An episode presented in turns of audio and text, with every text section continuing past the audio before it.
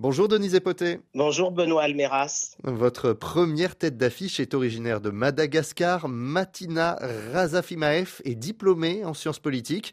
Elle est aussi la cofondatrice de Saina, une start-up qui entend former ses clients au métier du numérique et répondre aux besoins des entreprises internationales. Former les lycéens, les étudiants et les entrepreneurs qui souhaitent acquérir des compétences dans le secteur du numérique, c'est la mission de Saina qui leur propose en ligne des compétences techniques, des micro-tâches informatiques rémunératrices car très prisées par les entreprises internationales.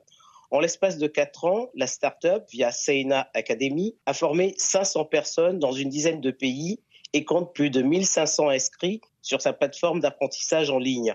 L'entreprise qui a démarré ses activités à Madagascar est aujourd'hui implantée en Côte d'Ivoire et en France. Elle accompagne 60 entreprises et a été choisie par l'Organisation internationale de la francophonie dans le cadre de son programme Déclic qui vise à assurer une formation numérique accélérée aux jeunes en vue de faciliter leur insertion professionnelle. Un partenariat dont se félicite la toute jeune présidente directrice générale qui ambitionne de faire de Seina une start-up africaine avec une dimension internationale. Matina Razafimaef qui veut donc démocratiser l'éducation et le travail par le numérique. Votre seconde tête d'affiche, Denise, est quant à elle originaire de Côte d'Ivoire. Son nom, Andrea Mestre. Elle est diplômée en esthétique et en cosmétique. À 22 ans, elle découvre sa séropositivité et décide de lutter contre ce qu'on appelle la sérophobie, en combat mené depuis 8 ans. Sensibiliser sur le VIH et combattre les préjugés sur les personnes séropositives, c'est le choix qu'a fait Andrea Mestre tout en gérant une boutique en ligne et un restaurant éphémère. Après avoir participé à plusieurs campagnes de sensibilisation dans le cadre du SIDAction et de l'association AIDS, elle décide de créer le mouvement contre la sérophobie qui s'est fixé trois objectifs.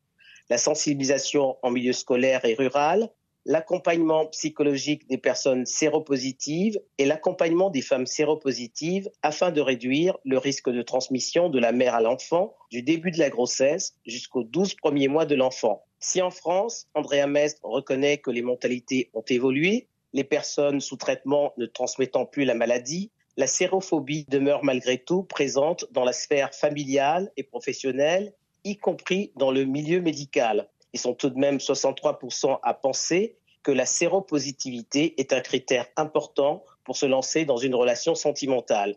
En Côte d'Ivoire, parler du VIH demeure un sujet tabou. Les séropositifs sont encore victimes de stigmatisation et de discrimination.